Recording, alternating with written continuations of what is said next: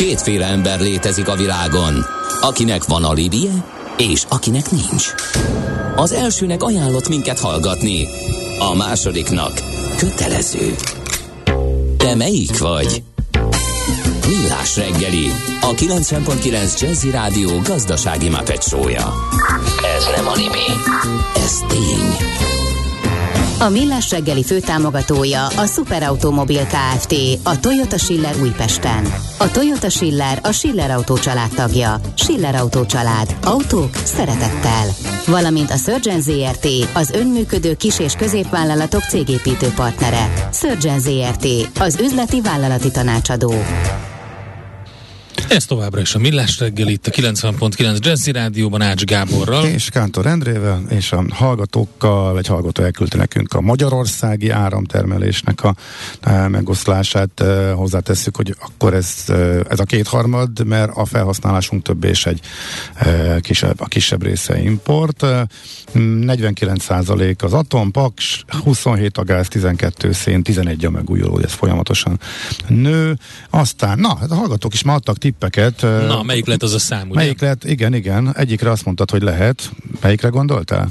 Mondja, mondja hármat, hallgató, hát bele hallgat, és most nézd, am, keresett azok, egy hallgató egy Azok alapján, és... amiket ő mondott, nehéz meghatározni, de itt van például Dion Warwick, az Always Something There to Remind Me, az elképzelhető, vagy valamelyik Irma Thomas szám, amit szoktunk játszani, Uh, esetleg a Galactic-től, uh, a Rebirth Brass Band-től, a You Don't Know uh, például az lehet. Egy hallgató szerint Maja Fadeva, lehet. From My Soul. Simán lehet. Aztán Ilyen természetesen a, a California Soul lehet még, aminek a nevében is benne van ugye a, a, a, a Soul, amit keresett, a Marlene Show, de az Irma Thomas-tól uh, játszottunk sok mindent, um, többek között a Breakaway-t uh, is, Ezekre tippelek, ha újabb, csak... se, újabb segítséget kaptunk. Na, Olyas, na. Oly, olyasmi refrénye volt, ami felpörgeti az embert, amikor megy a fejében. Jó, tehát gyors, gyors számról igen, van igen, szó, gyors. rendben. Mondjuk a fele kiesett Akkor ebből. kiesett egy jó pár. Na jó, mindegy. Ezek jutottak eszünkbe. Ezeket meg, jó, megpróbáljuk ezek alapján. Ha még eszedbe jut valami drága hallgató, ezeket szeretjük, a játékokat küld el nekünk. Budapest legfrissebb közlekedési hírei, itt a 90.9 jazz Hát az Alkotás utcában befelé baleset történt a déli pályaudvar előtt, több gépjármű ütközött, a Márvány utcától nehéz az előrejutás, úgyhogy jókora dugó alakult ki, és a Gyáli úton befelé is baleset van, a Könyves Kálmán körút előtt. A négyes továbbra is lezárva, ugye? Ott Így is van, a négyes az továbbra is lezárva. M- M4-es Monornál már érdemes lejönni, emiatt természetesen végigáll ülőn is az alternatív, tehát a, a régi négyes út és az m 0 is ott a környéken elég lassú, tehát Ecser magasságában mindkét irányban. És akkor most az a téma, amit beharangoztunk, hát sajnálatos módon ilyesmivel is foglalkozni kell, hogyha egy vállalkozásnál um, elhalálozik a tulajdonos, vezető, akkor mi történik? Mi lesz egy vállalkozással az örökhagyó halála után? Ezt járjuk körbe Tóth Ádámmal, a Magyarországos Közjegyzői Kamara elnökével. Jó reggelt kívánunk! Jó reggelt kívánok! Hát ugye itt van ez a családi vállalkozásos történet, amiben ugye a, generációváltástól kezdve rengeteg más olyan um, kérdés merül fel, ami, ami, ami nagyon nehezen megoldható, vagy hát úgy látszik, hogy azért ezen sokan bukdácsolnak családi vállalkozásokban. Hát ugye, ha van egy egyedüli tulajdonos, vagy egyedüli ügyvezető, aki, hogyha nem rendezi előre az átmenetet, akkor ugye mi történik, hogyha ő vele valami baj van, veszélybe kerül a cég működése? Így van. Tehát egyrészt eh, lesz egy átmeneti probléma, ami a hagyatéki eljárás alatt zajlik, másrészt pedig, hogyha ezt eh, előre nem egyeztették a családtagok, és vita alakul ki, az akár a cég csődjéhez is vezethet. Hát hm, kezdjük akkor az első időszakkal, amikor mondjuk egy hirtelen tragikus eseményről van szó, és még az sem egyértelmű, hogy akkor ki hozhat döntéseket, meg még a bérfizetés is veszélybe kerül. Mert erre konkrét példákat tudunk, hogy így történt. Ez miért állhatott elő, illetve mit lehet ellene tenni? Uh-huh. Tehát az a helyzet, hogy ha BT-ről beszélünk, és a BT beltagja hal meg, ebben az esetben valamelyik tagnak beltaggá kell válnia, hogyha maradt még legalább két tag a BT-ben. Hogyha KFT-ről beszélünk, ott a hagyatéki eljárásban, akár az eljárást megelőzően, tehát még meg sem kell várnunk, hogy a közjegyzőhöz megérkezzen a hagyatéki ügy, adott esetben a halálesetet követően az illetékes az örökhagyó lakóhelye szerinti jegyzőtől lehet kérni azt, hogy egy úgynevezett ügygondnokot rendeljen ki, aki bizonyos döntéseket, a funkcionáláshoz, a működéshez szükséges döntéseket meg tud hozni így az adókat meg ki tudja fizetni, így a munkabéreket ki tudja fizetni. Nyilván nem fog részt venni gazdasági döntésekben, nem is ez a feladata. Az a feladata, hogy a napi működési kérdésekben döntéseket hozzon teljes felelősséggel és nyilván ellenértékkel. A ellentmondásos infókat hallunk arról, hogy mennyi most, mennyi időt kell várni, míg a hagyatéki tárgyalásig eljutnak a, az ügyek, mert olyan példáink is vannak, hogy ez nagyon gyorsan megvan, de ilyen sok hónapos várakozásokról is. Most mi a helyzet egyébként így országosan? Hát ez nehéz megmondani, hogy mi a helyzet országosan. Alapvetően azt kell látni, hogy amikor a Covid beköszöntött, akkor a hagyatéki leltárok a, az örökhagyó halálát követők mondjuk két-három hónap helyett nagyon sok helyen, akár fél év után kerültek csak a közjegyzőhöz. Ez az egyik teher. A másik, ami amivel sajnos nekünk kellett szembesülni, és amivel napi szinten küzdünk, hogy 2023-tól egy új ingatlan nyilvántartási törvény lesz Magyarországon, és ezzel párhuzamosan felülvizsgálták azt, hogy kik azok, akik valószínűleg már meghaltak, de az ingatlan nyilvántartásban tulajdonosként eh, szerepelnek. Így sok száz olyan kis mezőgazdasági, elsősorban vidéki mezőgazdasági földterület került a közjegyzőkhöz, amivel az ott lévő ügyek száma növekedett. Ezek nagyon kísértékű földek, annyira, hogy a családok, a rokonság nem is kereste, eszükbe sem jutott, hogy ez még az örökhagyó tulajdonában lehet. Most ezek mind-mind blokkolják a közjegyzőnek a ö, sebességét, de természetesen lehet kérni azt. Egyrészt, ahogy mondtam, már az örökhagyó halálát követően, amikor a, a halotti anyakönyvi kivonatot kiállították, már a jegyzőtől kérhetjük azt, hogy ezt az ügygondnokot rendelje ki. Másrészt kérhetjük a közjegyzőtől azt, hogy ö, a sürgősséggel adja át a hagyatékot, vagy legalábbis részhagyaték átadó végzéssel, elkülönítve a többi hagyatéktól ezt az egyet, ami az üzletrész, ott állapítsa meg a jogutódlást. Ennek viszont az a feltétele, hogy az örökösök között egyetértés legyen. Egyetértés pedig csak akkor lesz az Bocsánat, bocsánat, hogy beleszóltam, de ez, ez általában itt kezdődik, tehát már eleve a, a, már a generációváltásnál is uh, van az, hogy, hogy, hogy nincs egyetértés az örökösöknél, vagy az, hogy bevonjunk egy külső embert ügyvezetőnek. Tehát itt, itt szokott robbanni a, a sztori, kijönnek azok a régi problémák, amik, amik végig ott voltak, főleg családi vállalkozásoknál, és hogyha, tehát, tehát ez egy ideális állapot, ami nem tudom, hogy az ön tapasztalata szerint hány százaléknál van meg, de hogyha ha nagy, nagy, össz, nagy számot számot mond. Tehát, tehát ez, tehát kb. 60 százalék a vállalkozásoknak rendelkezik azzal a tapasztalattal, hogy a teljesen egészséges tulajdonos, alapító, ügyvezető elkezdi tervezni azt, hogy ő egyszer meg fog halni. Lehet, hogy 5-10-20 év múlva, de elkezdi tervezni azt, hogy ki legyen az ő utódja. Uh-huh. És ezt megbeszéli a családjával megbeszéli a potenciális örököseivel, és ennek megfelelően egy úgynevezett átmeneti tervet készít. Vannak ügyvédirodák, közjegyzőirodák, akik kifejezetten ebben nyújtanak segítséget, hogy a úgynevezett örökség tervezés sel foglalkoznak. Ennek egyébként Nyugat-Európában, ahol ugye a tulajdonviszonyokban nem volt olyan törés, mint nálunk, nagyon nagy hagyománya van.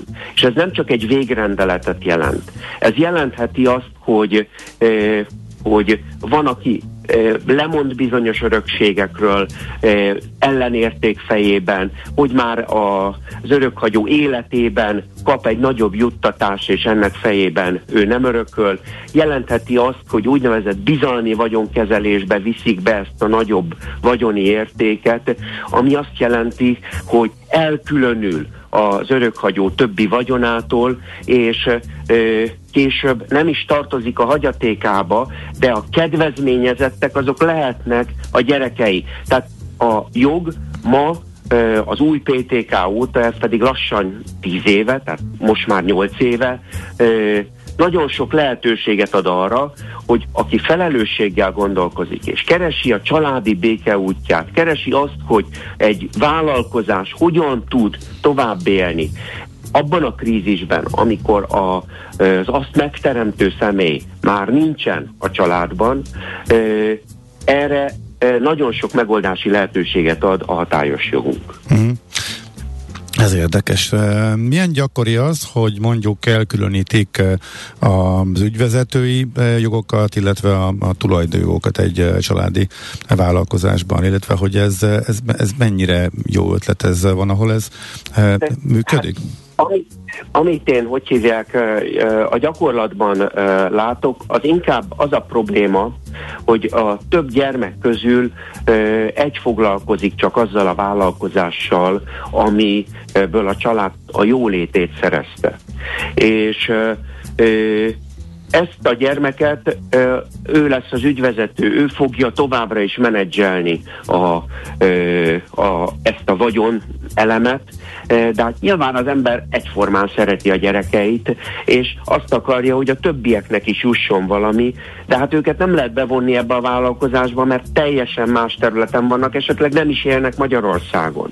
É, ez az, amiben egy szakember segítséget tud nyújtani, hogy hogyan lehet ezt áthidalni, és ugye itt van még egy kérdés, hogy hogyan lehet a legkedvezőbb adókörülmények között áthidalni ezeket a ö, ezeket az átmeneti helyzeteket, de mondjuk egybe biztosak lehetünk, hogy én, aki beszélek, önök, akik hallgatják, mind meg fogunk halni, tehát hogyha ilyen helyzetben vagyunk, érdemes előre gondolkodni. Uh-huh. Mi az a végre, végrendeleti végrehajtó? Mert erről még nem hallottunk, de azt olvastuk, hogy bizonyos esetekben hasznos lehet, és kinek érdemes igénybe venni. A végrendeleti végrehajtóra azt mondja a német szakirodalom, hogy, és ez most nagyon csak, hogy megjegyezzék a hallgatók, és nagyon könnyű lesz így megjegyezni, ő az örökhagyónak a sírból kinyúló keze, aki a, az örökösök akaratával szemben is az örökhagyó akaratát érvényesíti. Aha. Ez a személy tulajdonképpen egyfajta felszámolását végzi a vagyonnak. Ő nem vagyonkezelő, ez csak az angol száz jogokban van, hogy ő neki vagyonkezelői jogai vannak, hanem igazából felelősséggel tartozik azért, hogy mindenki megkapja azt a vagyontárgyat, amit az örökhagyó neki juttatott. Aha, tehát ő még, őt még az örökhagyó a végintézkedésében jelöli ki, vagy nevezi meg, így vagy van, kéri fel, így vagy... Van. Uh-huh. Így van, így van. Ezt, tehát őt az örökhagyó a végintézkedésében nevezi meg, és a közjegyzőnek, vagy a jegyzőnek a hagyatéki eljárásban az az első dolog, hogy megkeresi ezt a végrendeleti végrehajtót, és megkérdezi arról, hogy elvállalja-e ezt a pozíciót. Uh-huh. De hát azért nyilván tud róla, nem? Tehát ezt ők megbeszélik jellemzően, nem? Persze, hogy tud, de az emberek e, általában azt szeretik, hogy megírják a végrendeletüket, és akkor azt mondják, hogy nekem van végrendeletem. E, Márpedig a végrendelet az olyan, mint a növény, azt e, karban kell tartani, arra oda kell figyelni, egyszerűen azért, mert a körülöttünk lévő élethelyzetek változnak, tehát lehet, hogy az a végrendeleti végrehajtó, akivel én megbeszéltem, és azt mondja, hogy e, elvállalom, közben kap egy sztrókot, és e, amikor én meghalok, addigra ne, ő már nem tudja ellátni a végrendeleti végrehajtói pozíciót. Uh-huh. Tehát, e, tehát egyáltalán nem biztos az, hogy e, akinek ez ma alkalmas, az e, annak akkor is alkalmas lesz, amikor a közjegyző megkeres. Mi történik, ha azt mondja, hogy nem vállalja?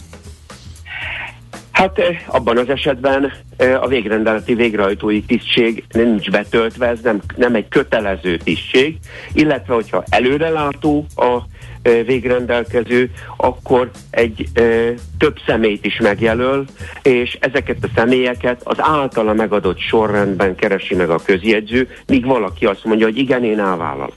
Uh-huh. Tehát ő lényegében ő dönt mindenről, amivel megbízta a... Igen. Ő egy olyan megbízott, akinek a megbízója már meghalt, és ezért a megbízás részletei azok a végrendeletben vannak. Uh-huh, értem. Na most ami még érdekes lehet, illetve fontos sokaknak, hogy a BT-knél hogy működik a, az öröklés. Tehát mi történik akkor, hogyha mondjuk mindenféle papír nélkül a, a beltag meghal? Hát alapvetően ugye a KFT és a BT között az a nagy különbség, hogy a KFT-nél a hagyaték tárgya az örökhagyót megillető üzletrész.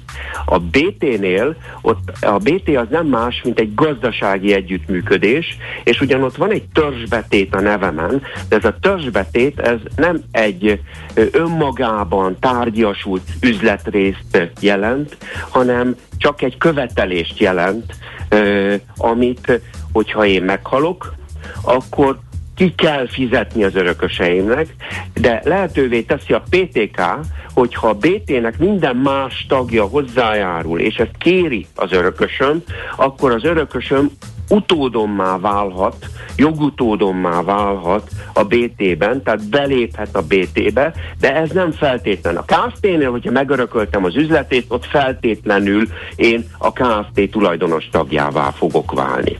És ez egy óriási különbség. Uh-huh. Hogyha döntésképtelené válik egy KFT, mert hogy a többségi tulajdonos hal meg, és ő volt egyedül döntéshozó, akkor ebből hogy lehet és milyen gyorsan lehet kikeveredni egy cégnek ebből a helyzetből? Hát e, alapvetően erről beszéltem a, a, az elején a beszélgetésünknek. Uh-huh. Egyrészt e, arra mindig felhívjuk a figyelmet, hogy ilyenkor az örökösöknek ügygondnokot célszerű kérniük már az önkormányzati, azaz a jegyzőszakaszában ja, a hagyatéki eljárásnak. Másrészt pedig érdemes a közjegyző figyelmét felhívni arra, hogy ha nem is tud tudja az egész hagyatékot átadni, mert mondjuk van, ami vitás a hagyatékból, akkor részhagyaték átadó végzéssel legalább az üzletrészt adja át az örökösöknek. És, de mondom, ma már van olyan lehetőség, hogy valaki egy úgynevezett bizalmi vagyonkezelésbe, talán hallottunk erről a, az angol száz világból, hogy a trust intézménye létezik, egy bizalmi vagyonkezelésbe viszi be a gazdasági társaságot, és ilyenkor ez mentes a hagyatéki eljárástól, tehát ugyanúgy folytatja tovább az életét, mint hogyha, mint hogyha mi sem történt volna, és ezt a, ö, ö, teljesen más, sokkal inkább egyszerűsített módszerekkel meg lehet oldani a jogutódlást a pozícióban. Részvénytársaságnál egyszerű a történet, az automatikusan öröklődik, hogyha meghal a... a részvénytársaságnál ott a részvényeket öröklöm, uh-huh. és ö, a részvényeknél legfeljebb hogyha az az abszurd helyzet áll elő, hogy a részvénytársaságban valakinek többsége van, akkor, de ez nagyon-nagyon ritka,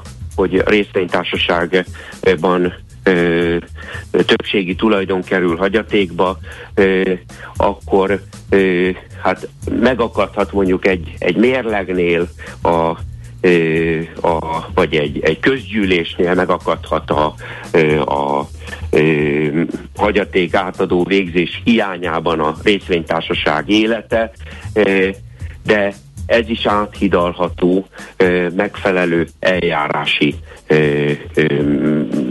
engedélyekkel, illetve időben benyújtott kérelmekkel. Tehát a legfontosabb mindenképp az, hogy összefoglaljuk, hogy gondolkodjunk előre, és készüljünk a nem, várt, nem, várt, nem várt eseményekre, hogy ne legyenek problémák, hogyha bármi történik velünk. Így van. Hm? Jó, nagyon szépen köszönjük az információkat. További szép napot, jó munkát kívánunk! Önöknek is ezt kívánom, és a hallgatóknak is. Viszont hallásra. Köszönjük, viszont hallásra. Tóth Eldámmal beszélgettünk a Magyarországos Közjegyzői Kamara elnökével. Picit lehet, hogy a napsütés és a meleg ellenére morózus volt a téma, nagyon fontos téma, de ettől függetlenül szerintem visszahozzuk az életbe hallgatókat a következő felvétellel. Aranyköpés a millás reggeliben. Mindenre van egy idézetünk. Ez megspórolja az eredeti gondolatokat. De nem mind arany, ami fényli. Lehet kedvező körülmények közt gyémánt is. Azt gondoltam, hogy baromi jó vagyok, amíg nem láttam Hendrixet. Utána arra gondoltam, hát nem annyira mondta Brian May. Szerintem ez teljesen rendben. Asztrofizikus és ma 75 éves. De itt a gitár tudásról van szó. Óriási egyébként. Az a baj ezzel, hogy tényleg mindig van egy ilyen. A nagyon jó film a, Clint Eastwood által rendezett Bird, a Charlie Parkerről, és abban van egy ilyen jelenet, hogy van, van ilyen open night, amikor bemutatkozhatnak a feltörekvő szakszofonosok, és van a helyi nagy sztár, aki hát úgy néha odaengedni a fiatalokat. És a Charlie Parker is felmegy, próbálkozik ott valamivel, nem annyira sikerül, kicsit ilyen elvont még az, a, amit ott próbálkozik, és hát így annyira nem tetszik a zenekarnak, hogy bedobják a cintányért, hogy, is, hogy, hogy hagyja abba, és megkérdezi a szakszofonos uh, Isten, az akkori pacák, hogy és, akkor, és téged hogy hívnak, és akkor Charlie, és Charlie honnan? Minden ünnen. És innen van az, hogy Charlie minden ünnen. Majd pár évvel később, miután már uh, megtalálta a stílusát a Charlie Parker, és egy turné után vannak, újra játszik a klubban, és akkor már a, azzal a lendülettel és magabiztossággal eh, adja azt a, azt a hard bebopot, amit ő nagyon tud, és végignézi az a, az a szakszofonos, aki leszólta korábban, és hát rögtön leissza magát teljesen, és hazafele bedobja a hídról a szakszofonját a folyóba, hogy ennyi volt. úgyhogy, úgyhogy sajnos van ilyen, de ettől függetlenül Brian Maynek szerintem elég sokat köszönhet a zenerajongó tábor. Aranyköpés hangzott el a millás reggeliben. Ne feledd, tanulni ezüst, megjegyezni arany. Hát ez meg mi? Jé, egy okos morzsa. Az Okos Morzsák támogatója a Surgeon ZRT, az önműködő kis- és középvállalatok cégépítő partnere. A controlling már mélyen beleívódott a nagyvállalatok gyakorlatába. De miért lehet az jó a KKV szektornak? Mert a controlling közvetetten növeli a versenyképességet, segítségével a cég gyorsabban reagálhat a piaci viszonyok megváltozására, csökkenti a problémák feltárására és megoldására fordított időt, rendszerességre és következetességre tanít. Az Okos Morzsák támogatója a Surgeon ZRT, az önműködő kis- és középvállalatok cégépítő partnere. Surgeon ZRT, az üzleti vállalati tanácsadó. Te is itt van velünk a vonalban, Weinhardt Attila, a Portfolio.hu vezető elemzője. Jó reggel, szia! Jó reggel, szia, én is köszöntöm a hallgatókat. Hát most minden az uniós pénzek érkezéséről, nem érkezéséről szól. A forint árfolyam eh, gyengülése megállt. Eh, most voltak eh, viszonylagos jó hírek, de mindenki azt mondja, hogy attól függ, hogy jönnek-e, sikerül-e megegyezni Brüsszellel. Ez most a rezsi emelés kapcsán is kiemelt fontosságú lesz, mert ez határozza meg, hogy mennyit fizetünk majd a gázért a világpiacon. És a háttérben mennek, mennek a tárgyalások, és neked is egy csomó új infó van ezzel kapcsolatban kapcsolatosan is összefoglaltad most az esélyeket, hogyha ennek apropóján hívtunk. Szóval hol tartunk most, eh, milyen forgatókönyvek vannak, és hát eh, jó esetben mikorra várhatók az, hogy eh, ezzel kapcsolatosan pozitív bejelentés érkezhet. Tegnap délután este felé volt egy kulcsfontosságú tárgyalás Brüsszelben a magyar kormány és az Európai Bizottság illetékesei között. Ennek a pontos eredményéről nyilván nem tudok egyelőre, de az biztos, hogy számos olyan nagy témát beszéltek át, amelyek remélhetőleg előre mozdítják a, a tárgyalásokon a megegyezés felé az ügyeket. Ugye itt a, a tegnap reggeli elemzésemben több olyan felajánl, magyar kormányzati felajánlást is megírtam, amely eddig nem volt még nyilvános, és ezek közül, ahogy kiemeltem, megítélésem, és hát a háttérinformációim szerint a legfontosabb és a legnagyobb súlyú egyelőre az az, hogy az ügyészségi döntéseket bírósági kezdeményezésre fel lehet, felül lehet vizsgálni, és ez nem csak az EU-s pénzes ügyekben lehet, így büntető ügyekben, korrupciós ügyekben, hanem tisztán magyar költségvetésből megfinanszírozott projekteknél is. Ez egy nagyon komoly vállalás, uh-huh. gyakorlatilag szigorúbbnak tűnik, mint hogyha Magyarország csatlakozna az Európai Ügyészséghez. Tehát azért azokat a brüsszeli hangokat és kritikákat ez, ez a dolog ez azért várhatóan le tudja szerelni, amelyek ugye sokszor azt hangoztatják, hogy addig ne kapjon Magyarország egy fillért sem, amíg ezeket a nagyon szigorú vállalásokat nem hajlandó teljesíteni. És egyéb informatikai jellegű vállalások is vannak, vagyonkezelői alapítványokkal kapcsolatos vállalás, a kormány által kezdeményezett jogalkotásban egy jelentős önkontrollnak a vállalása, tehát hogy számos olyan dolog van, ami mind ugyanabba az irányba mutat, amelyet hangsúlyoztam is az anyagban, de a magyar kormány tényleg komolyan gondolja, hogy meg akar állapodni az Európai Bizottsággal, és ezért, hát most ugye, ugye a tárgyalási dinamika úgy néz ki, hogy azért kint szabják meg a feltételeket, tehát hogy ezért hajlandó olyan vállalásokra is, amelyeket esetleg úgymond normál körülmények között, normál piaci körülmények között, vagy nem egy új ciklus, 7 éves ciklusnak az indítása esetén nem biztos, hogy bevállalna a kormány. És az mindenkiben fölmerülhet, hogy most nekik bizonyíték kell, vagy elég az ígéret? Tehát, hogy a vállalások elegendőek ahhoz, hogy folyósítsák a pénzeket, vagy van egy, vagy lehet egy elő megállapodás, és akkor még utána ez nem automatikusan jelenti a, a folyósítási. Tehát hogy néz ki az egész procedúra, amin igen, át kell igen. menni? Valóban itt az ígéret nem elég, itt a, a teljesítés lesz a lényeg. Tehát most egyelőre ott tartunk, hogy azért, hogy a helyreállítási programbeli pénzeket is ki tudja szabadítani a kormány, de nagyon lényeges vállalásokat teljesít, és ezzel párhuzamosan lényegében arra törekszik, hogy elvarja, menet közben leállítsa a, a jogállamisági eljárást, ami ugye április végén indult, és hát, ha addig nem történik semmi, akkor ugye december-január környékére a szankció meghozatalának a szakaszáig jutna.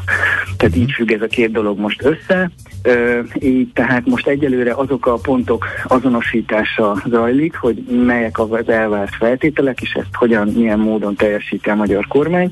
Erről születik elsődlegesen remélhetőleg most a következő hetek, vagy legkésőbb a szeptemberi hónap során egy először egy úgymond politikai alkú, azt utána nagyon gyorsan papírra is vetik, és gyakorlatilag itt az a várható menetrend, ha ez valóban így alakul, ahogy említem, hogy a szeptemberi-októberi hónap során ennek mind megszületik a tényleges írásos változata, alkúja, és utána gyakorlatilag a brüsszeli döntéshozatali gépezeten ez átmegy, és utána a tényleges folyósítás majd attól függ, például a helyreállítási programban, hogy azokat a bevállalt feltételeket itthon akár jogszabályi szinten, akár a projekteknek a teljesítése során mikorra tudja ténylegesen teljesíteni a kormány. Jó, de hát itt azért ez egy nagyon hosszú időtáv, mondjuk ahhoz képest, hogy a forintot azért nap, napi szinten rángatják, ez az egyik. A másik az, hogy mi lehet, a, mi lehet a, az akadály, hogy, hogy, hogy esetleg mégsem sikerül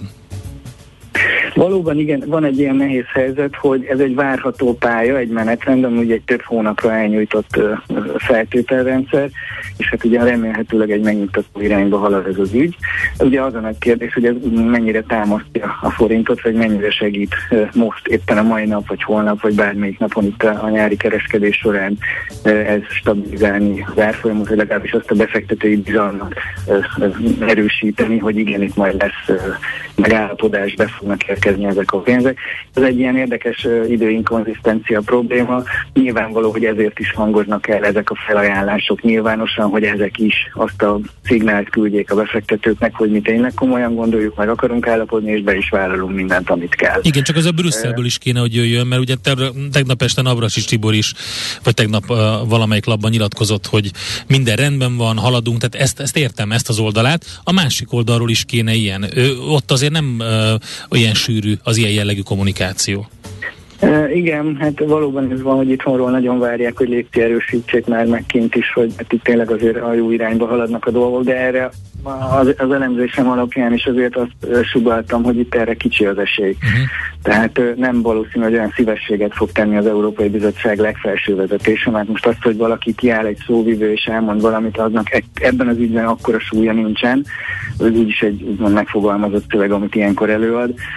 Tehát inkább itt az a lényeg, hogy mondjuk a legfelső szinten kiáll-e valaki a kamera elő, és azt mondja, hogy oké, okay, gyerekek, itt rendben lesz minden. Uh-huh. Ez nem valószínű, hogy egyelőre ezt megtenné Ursula von der Leyen, a bizottságnak az elnöke, vagy valamelyik alelnök, tehát uh, itt azért ezt nyilván uh, ők sem akarnak úgymond reputációs szinten lyukra futni ebben az ügyben, más pedig az, hogy azért itt még nem tartunk. Tehát ilyen típusú szignál, az, az, azt gondolom, hogy uh, leghamarabb uh, a, a, a szeptemberi hónap során valószínű, uh, tehát az már akkor úgymond segíthet, uh, de gyakorlatilag itt valóban van egy ilyen uh, következő 6 hét az, ami ebből a szempontból is izgalmas. Hát van még itt egy olyan kérdés, hogy az egyik vállalás, amit már a kormány is bejelentette, az arra vonatkozott, hogy nem lesz sürgős avonnali társadalomegyeztetés nélküli törvényhozás, vagy hát ezt nagyon limitálják,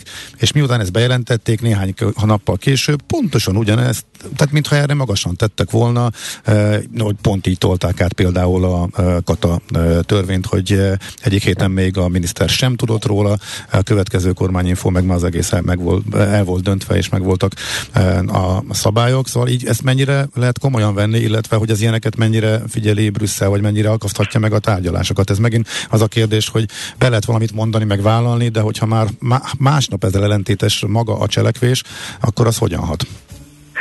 Igen, hát itt valóban időben összecsúszott két ilyen egymásnak ellentmondó dolog. Itt az a lényeg, hogy a magyar vállalás az majdan a jövőben kezdődátumra vonatkozik, tehát hogyha majd sikerül megállapodni véglegesen a helyreállítási program uh-huh. kapcsán, akkor onnantól kezdve vállalja azt, hogy a, a, a társadalmi egyeztetést ilyen szempontból kellő időben fogja meghirdetni a kormány. Itt ugye az információim szerint egyrészt ugye mire vonatkozik ez? A kormány által kezdeményezett törvényekre, kormányrendeletekre, rendeletekre, és itt adna egy 8 plusz 5 napos időablakot a kormány arra, hogy ezt az egyeztetést le lehessen bonyolítani.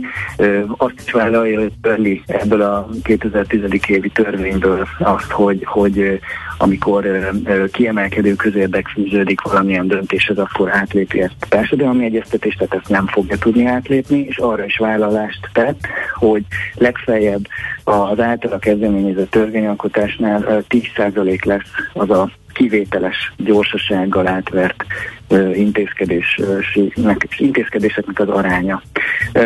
Hát ugye ez egy elég lényeges dolog, de ez ugye a jövőbeni vállalások. Aha, de még erre is azt lehet mondani, hogy időnként, ha nagyon fontos és nagyon sürgős, akkor megoldható ez. Kérdés, hogy ez belesúvasztható egy ilyen fontos. a veszélyhelyzeti kategóriákra nem vonatkozik, és hát ugye most tudjuk, hogy az ukrajnai helyzet miatt ugye egy újabb veszélyhelyzeti kategória van érvényben, ugye a, a, a, a koronavírus válság utáni új kategória, tehát ugye ez is megint csak fölülírhat ezt a vállalást, de nyilván ezekről így zajlik még itt a háttérben az egy. Aha, hát akkor az, innentől meg az a nagy kérdés, hogyha bármire hivatkozva lényegében folyamatosan veszélyhelyzetet lehet fenntartani, akkor meg úgy az egész rendszernek mi, mi értelme, vagy akkor mit kell ebből betartani, nem? Igen, valóban, tehát hogy ezeket biztosan átbeszélik uh, ilyen tárgyalóasztaloknál, tehát ugye a, bizottság is azért ilyenkor árgus szemekkel figyel, és nyilván azt szeretné elérni ez a, ez a vállalás, hogy, hogy a társadalom ne egyik napról a másikra szembesüljön akkora súlyú változásokkal, amelyekre egyszerűen se ideje felkészülni, se igazán súlya, vagy is mondjam, lehetősége nincs, hogy felmérje ezeknek a döntéseknek a súlyát, tehát egy kicsit egy átlátható döntéshozatal felé terelje az itthoni rendszert, és, és ez a kiszámíthatóságot is növelje, és hát ugye azért a befektetők is rendszeresen azt a kritikát említik, hogy azért itt az átlátható döntéshozatalban vannak problémák, tehát ugye kicsit lehetne előre látni, hogy mikor mi történik, az azért segíteni az ő befektetői döntéseket uh-huh. is.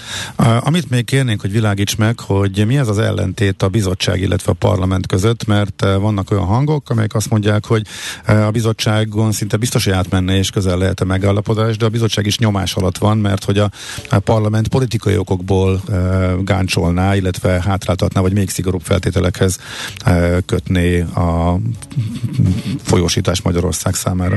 Igen, valóban nem könnyű a bizottság helyzete sem, mert egyszerre a kinti koordinátorrendszerben is több irányba kell figyelnie. Például az egyik legfontosabb irány az az Európai Parlament, hiszen ugye ne felejtsük el, hogy az Európai Parlament választja meg az Európai Bizottság elnökét, és úgymond hívhatja is vissza.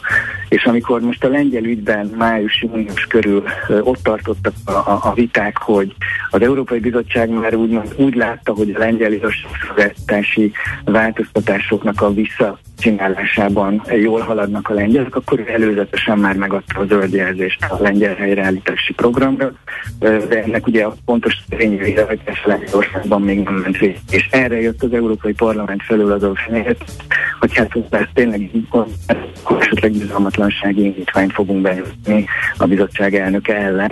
Aztán ugye ez meghátrálásra, meghökkenés kényszerítette a bizottságot, és aztán végül ez az ügy elrendeződött. Múlt pénteken jött ugye az a legutolsó jelzés, az összes olyan programot és puzzle darabot a helyére illesztették a lengyelek, amelyek végül azt jelentik, hogy teljesítették az Európai Bizottság három feltételét az igazságügyi reform kapcsán. Így tehát végül ez az ügy elsimult, de és majd meg is kaphatják mostantól kezdve a lengyelek a folyósításokat. De ugye ez az ügy is jól, ez az epizód is jól mutatja azt, hogy, hogy a parlamentben azért meglehetősen indulatos képviselői csoportok, kezdeményezések is vannak, amelyek nagyon árgus szemekkel figyelik, hogy mit, mit csinál a bizottság a lengyelekkel, illetve a magyarokkal. Uh-huh. Oké, okay. jó, tehát csak még egyszer elismételve a legoptimistább forgatókönyv szerint tehát akkor ősszel lehet megállapodás, és mikor lehet folyósítás? Én inkább úgy pontosítanám, hogy a legoptimistább és a reális uh-huh. forgatókönyv is az, hogy ősszel megszületik az írásos alkú. De itt ugye három szálon futnak a történetek, tehát ugye van egyrészt a 2021-27-es felzárkóztatási keret. Igen. Ennek az alapdokumentumát még ad abszurdum a következő két hét során is elképzelhető, hogy elfogadja az Európai Bizottság, de uh-huh. egy elvi ígéret arra, hogy majd ki fogjuk fizetni ezeket a pénzeket. Ehhez még ugye az egyes operatív programokat is el kell fogadtatni, utána jöhet ezekből pénz, ebben az ügyben leghamarabb ugye késő ősztől. A helyreállítási programban ugye hát ha késő ősz környékére születik meg az írásos alkú, és, és utána átmegy a, a különböző szűrőkön, akkor ott leghamarabb jövő tavasztól jöhet pénz, és ugye még egy nagyobb kérdés az, hogy a 2014-2020-as pénzeinkkel mi van. Itt is van egy komolyabb veszély pénzügyileg, de azt gondolom, hogy ha ezeket a többi vitát sikerül elrendezni, akkor talán ez az így is majd elrendeződik. Uh-huh. Oké. Okay. Attila, nagyon szépen köszönjük, hogy ezt is sokkal tisztábban látjuk és értjük. Szép napot, jó munkát mára is. Köszönöm, nektek is. Hello, szia, szia. Szia, szia, szia. Weinhardt Attila, a Portfolio.hu elemzője volt a vendégünk az elmúlt néhány percben. Innen oda, ezt ennyiért, onnan ide, azt annyiért, majd innen oda ezt, és vissza azt. Emennyiért közben bemegyünk oda azokért, és átvisszük amoda. Amennyiért, mindezt logikusan, hatékonyan, érted? érted? Ha nem, segítünk. Észjáték, a millás reggeli logisztika rovata. Érdekes ez az EU mobilitási csomag, aminek a legutóbbi február másodika óta hatályos frissítései kimondják, hogy a sofőrnek a fuvart követő 8 héten belül vissza kell térnie a honos tagállamába, és a fogadó államban töltött időszak alatt kiküldött munkavállalónak minősülnek a sofőrök, és ugyanolyan munkafeltételekre jogosultak, mint amelyeket a fogadó állam kínál állampolgárainak. Ugye ez volt a kelet-európaiaknak a visszaszorítása igen, a cél, igen, ugye, igen. akik elindulnak, és haza sem mennek hónapokig. És egy csomó minden van még, de az a helyzet, hogy azt mondják, hogy ennek az egész csomagnak a célja ugye a járművezetők biztonságát, a tisztességes versenyt és a fenntartható üzleti gyakorlatot támogatja, és ennek az ilyen szabványok bevezetése és megtartása lenne az EU-ban a közlekedési ágazatban a célja, de a jogalkotók legjobb szándéka ellenére összességében megosztotta az iparágat ez a csomag, és kérdéses, hogy a céljai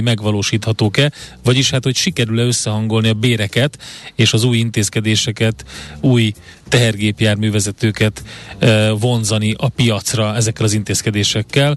Ezt az autopro.hu cikke kérdezi meg, hogy egyáltalán nem biztos, hogy beváltotta a hozzáfűzött reményeket az EU ilyen irányú reformja. Érdekes és ajánlott elolvasni azoknak, akik ebbe az iparágban vannak. A másik érdekesség ebben a rovatban pedig az, hogy nem jön az orosz nyersanyag, és ezért aztán drágulnak az akkumulátorok. Drágul a minden. De igen, igen drágul a minden, de, de ugye az aksi drágulás az olyan volt, hogy egy időben úgy tűnt, hogy sikerül megoldani, mert uh, különböző nyersanyagok uh, voltak a piacon, aztán ugyan hiány alakult ki többek között a lítiumból, nagy tisztaságú lítiumból, nikkelből, részből, titánból és palládiumból is, és aztán ezért aztán az autók és az elektronikai berendezések ára is kúszik felfele, csak úgy, mint az akkumulátoroké. És ez korábban is így volt, de most egy újabb löketet kapott. Igen, ez a lítium sztori, az a nagy tisztaságú lítium sztori, az akkor a hiány belőle, hogy a, az ára a tavalyi évhez képest közel tízszeresére emelkedett, úgyhogy ez kimondottan érinti az aksi iparágat, úgyhogy hát Tehát... ilyenkor kell akkumulátor üzemeket létesíteni.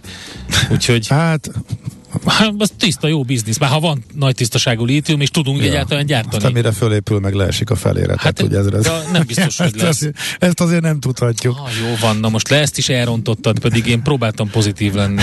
Oké. Okay. Tervezés, szervezés, irányítás, ellenőrzés. Kössük össze a pontokat. Észjáték. A millás reggeli logisztika rovata hangzott el. Szóval nagyon-nagyon nehéz. Tehát bármit csinálsz, tehát akkor a bizonytalanság. Tehát így jó, de jó, na, jó ötletnek tűnt. Ja, persze, persze. És még az is lehet, hogy ez Mondom, inkább az, az a probléma ezzel, van. hogy mi van akkor, hogyha tényleg minden klappol, kivéve az, hogy nincs meg az, az a nyersanyag, ami a legfontosabb összetevő. Tehát tényleg el tudnánk adni, egy csomó kötöttünk, úgy tűnik, hogy rövid távon megtérülő befektetésről van szó, és akár nagy hatalom is lehetünk benne, ha rá tudjuk tenni a mancsunkat erre a nagy tisztaságú lítiumra. De ha nem, akkor meg akkor, akkor mi történik? Hát igen, nagyon nehéz. Tehát ha kiszolgáltatott vagy egy alapanyag beszállításnak, akkor az erre sokan ráébredtek, hogy Én ez azt gondoltam, hogy azt a zenét mostantól. a Facebookon keressük, a múltkor is tökre sikeres volt a Facebookos keresés. Ugye azt ajánlanám a kedves hallgatónak, aki keresi a zenét, hogy az infokukac millásreggeli.hu-ra foglalja már össze nekünk um, azt, hogy mit keres. Én kiposztolom a Facebookra, és az ottani uh, szuper közönséggel meg fogjuk oldani. Igen, eddig nem sikerült, nekünk nem sikerült rájönni, amit mondtunk, az, azt nem találta meg. Ezek szerint az már régiek ezek. A Shazamot ajánlja a hallgató, de az most itt nem segít, nem, mert nincs, nem, nincs meg maga. Tehát a... Van, amikor a Shazamnak elfütyülheted, hogyha tudod a dallamot, és felismeri. Igen? De, hát ha jól fütyülöd, akkor igen, különben. Próbáltad fütyüléssel tesztelted? Van ilyen, igen. Úgyhogy meg lehet oldani, de egyébként... De így, hogy néhány hete hallottam, uh-huh. és e, e, e, azért nagy kihívás, és elég nehéz így, így rájönni, de hát talán hát, Körülbelül az időszakot belőni, de minden, a Facebookon a Millás reggeli oldalán segítségül hívjuk a kiváló hallgatóinkat, és a múltkor már megoldottunk egy lehetetlennek tűnő, ugyanilyen keresem azt a számot, amit gyerekkoromban ismertem, és meglett. Most ezt is meg fogjuk oldani, úgyhogy az infokukat millásreggeli.hu-ra, ha elküldöd nekünk azt, amit tudsz, az összes dolog számít, minden benyomás, minden olyan dolog, ami esetleg emlék, akkor a Facebookon csinálunk egy nagy kutatást ebből. Mesél a múlt rovatunkban Raúl Wallenbergről lesz szó, Katona Csaba történész már készül, valószínűleg 75 éve halt meg. Illetve, hogy ez a valószínűleg nem túlzása, ezt is megkérdezzük, ugyanis ezt a szovjetek igen. jelentése szólt erről, de, de látták később hát is, úgyhogy már a halálával kapcsolatosan rengeteg kérdőjel eh, merül föl, de mindenképp érdemes emlékezni rá, akár most van a 75. 5. évfordulója a halálnak, akár nem, tehát Raúl Wallenbergről lesz szó. Műsorunkban termék megjelenítést hallhattak. Nézz is! Ne csak hallgass! millásreggeli.hu